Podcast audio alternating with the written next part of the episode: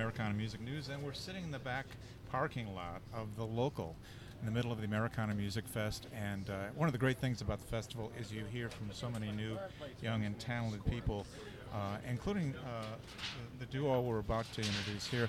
They're called the Accidentals, Sav and Katie. Yeah, thanks and for having us. We're delighted to delighted to meet you. Um, are you guys Americana? Is this a good fit for you? Well, we try to not limit ourselves to a certain genre. That's something we've been exploring with our music since we started in our orchestra class. So the violin and cello have kind of been consistent in our music, but we like to incorporate elements of Americana, elements of songwriting, lyrical writing, melodic writing, um, some funk, some blues, some rock, some folk, and some classical. Well, that's not ambitious at all.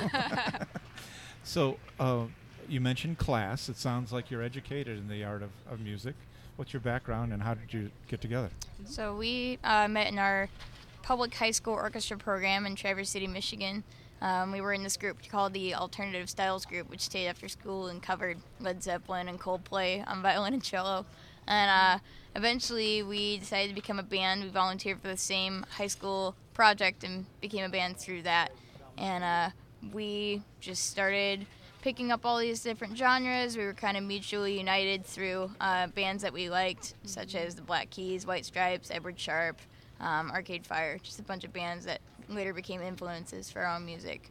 And then we just sought to be as genreless as possible while maintaining um, kind of emotive lyrics. So. So, is there anybody who's a model for you using, you know, using your instruments as a core? Yeah, um, there are a lot of uh, alternative string players who we look up to. Andrew Bird is one of them. He's a looping electric violin player. So we love, uh, he's also a multi instrumentalist, but he uses his string instrument in a unique, um, inventive way. Um, but we have lots of other um, inspirations too. Like, we love Ani DiFranco um, for her style and her lyrics. Um, we love Jack White for his energy, and um, as an electric guitar player, you know, both of us we love watching his chops, and we're like, dang. So we we have lots of different inspirations for different different areas. So the Accidentals are touring now behind your album Odyssey. Yep, uh, we just put it out in August of last year with Sony Masterworks. Yeah. which is a really pretty cool label. You're not messing with indies here. Uh, they're actually kind of like the indie label of the major label. They're really quirky and nerdy, and we, we love them for that. So, How did you come be to their attention? We actually uh, we were in a production deal when we were around 17 or 18. We got out of it and uh, started releasing music independently. And one of our songs called "Michigan and Again" went viral, and that's what garnered the attention and interest from Sony Masterworks. They reached out and asked if we wanted to do an album. We said, "Heck yeah, let's do it." So, yeah, if you'd explain, how does uh, a song go viral today?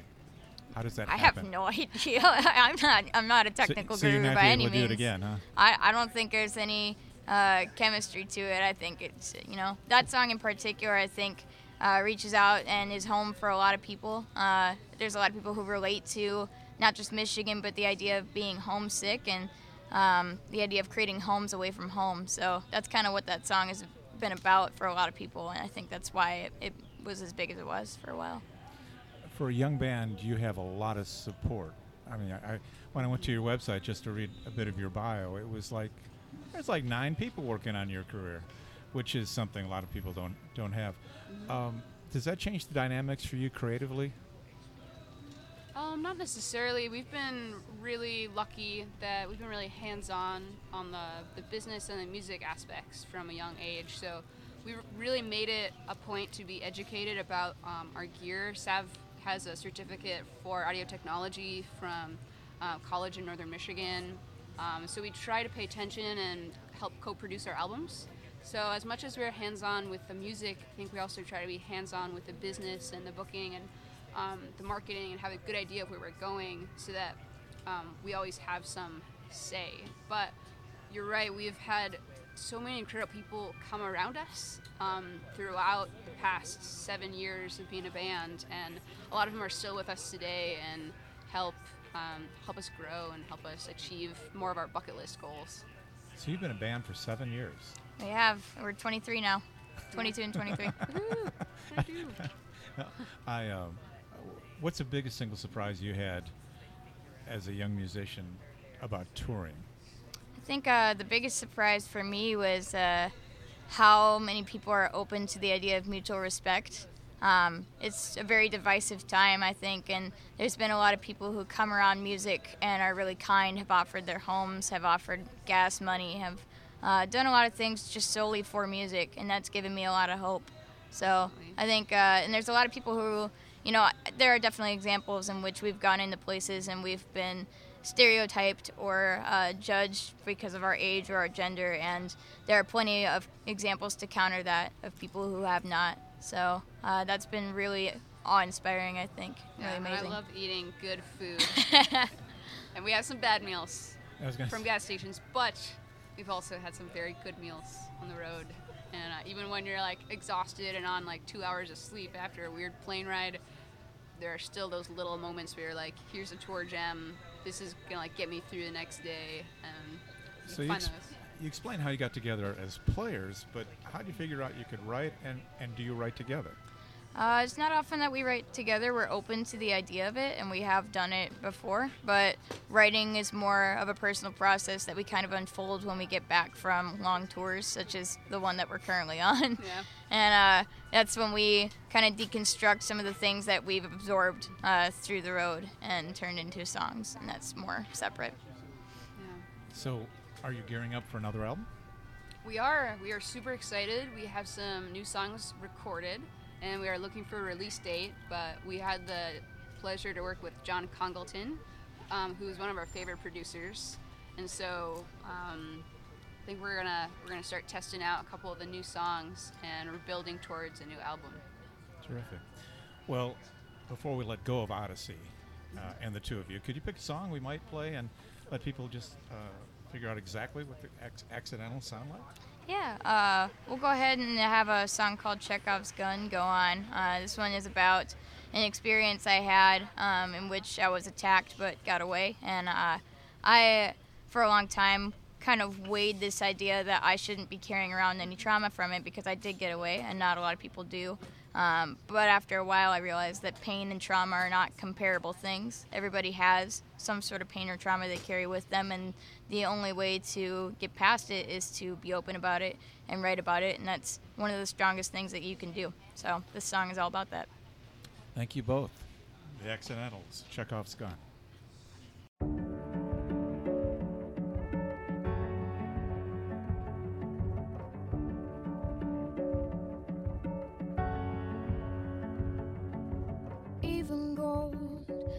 Turns black under the soles. Broken cities in the potholes. Out of reach, just like the things you can't control. Eyes caught in brighter lights. Oh dear, the fear will never fade. It hides between the fine lines of your face. And maybe this will fade with fame or shadow you like a given name. Sometimes truth's disguised in a tangled shame. You hide away inside your room. Close your eyes to change and pain, just feel the same.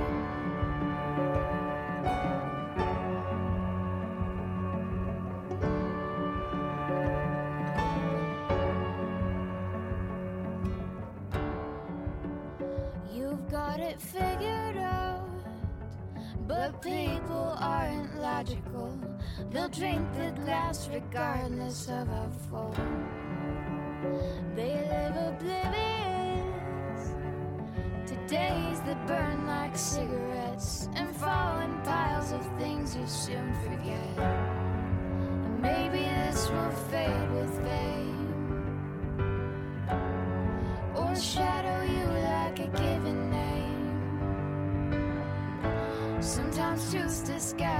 tangled shame.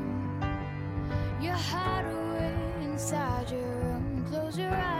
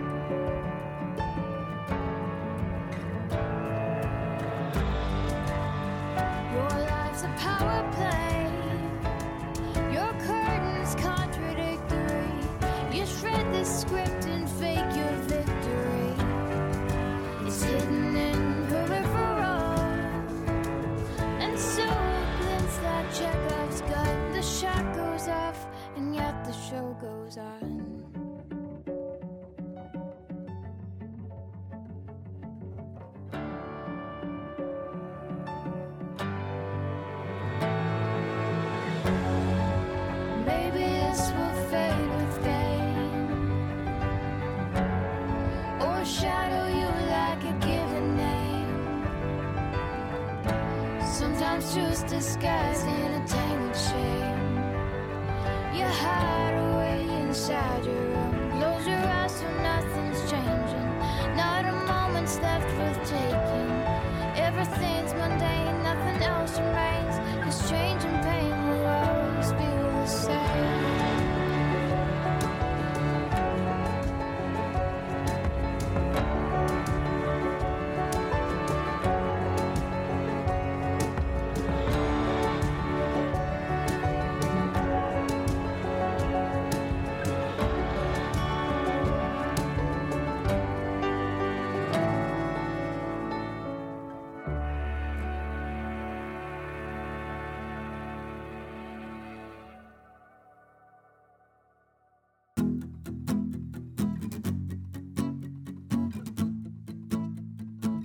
Next up is First Person, in which we hear from a singer songwriter about his or her work. And this week, our guest is Vanessa Peters, who has a brand new album called Foxhole Prayers. It's a, it's a terrific collection, and we were particularly taken by the most political song on the record called Carnival Barker. Hey, you're listening to the Americana Music News Podcast. My name is Vanessa Peters, and I'm a songwriter from Dallas, Texas. And today I'm going to talk to you guys a little bit about my new single, Carnival Barker. It's from the upcoming album Foxhole Prayers, which will be out on Idol Records on October 5th. And uh, you can go take a listen to the single now. It's already available on iTunes and on Bandcamp. This song was a really difficult one for me to write because I don't uh, generally tackle politics in my songwriting, but I felt compelled to this time around. And I wanted to write a song that would be universal and mean something 10 or 20 or 100 years from now. I didn't want to write a song that was just tied to any one particular time and place. But I wanted to get to the heart of the problems that we're facing right now, and I wanted to try and do so without flame throwing or finger pointing, because I think a lot of the issues we're facing can arise in any democracy at any time, regardless of who's in power. So, um, you know, I had I had recently reread The Great Gatsby around the time that I started to work on this album, and it ended up inspiring three or four songs on the album, including this one. And you know, the the characters in that novel are just eaten up with carelessness. They're um, they're all out to get their own, and most of them don't care who they step on along the way. It's um it's a novel full of scoundrels and grifters, and I think most readers at the time would have realized it was a reflection on the corruption that was abundant in the Roaring Twenties. Um, this novel was written not long after the Teapot Dome scandal, and that still loomed very large in the collective consciousness. So, like many people, um, I, I see a lot of parallels between the 1920s and 30s and where we are today. And so I thought it would be interesting to write a song that could be set as easily in 1925 as it could in 2018.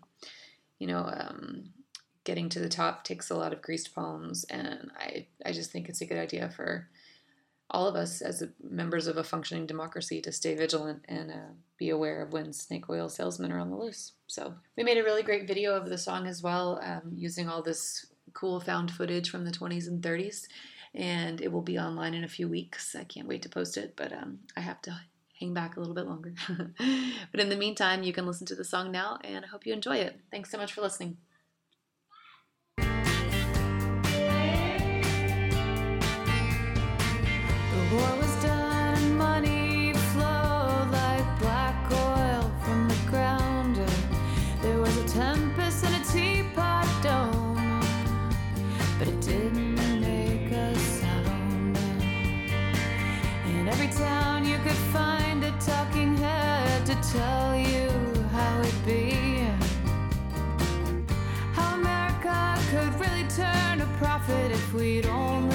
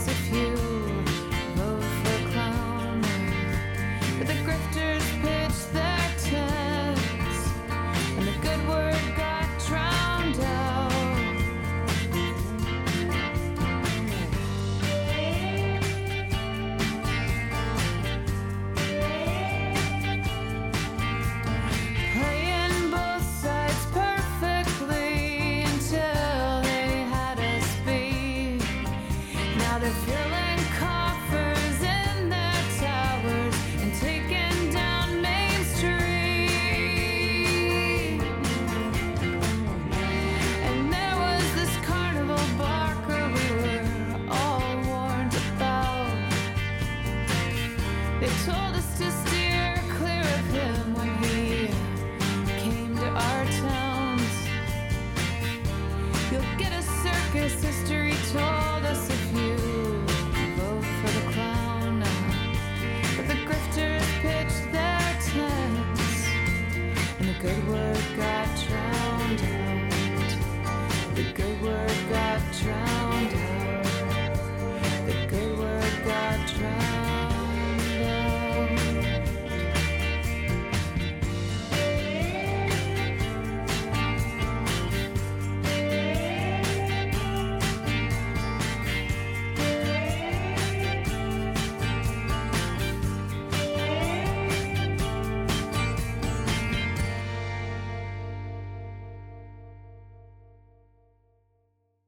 American Music News is a podcast produced by Sprinter Media, music by Dave Paulson, and you can reach us at amneditor at gmail.com.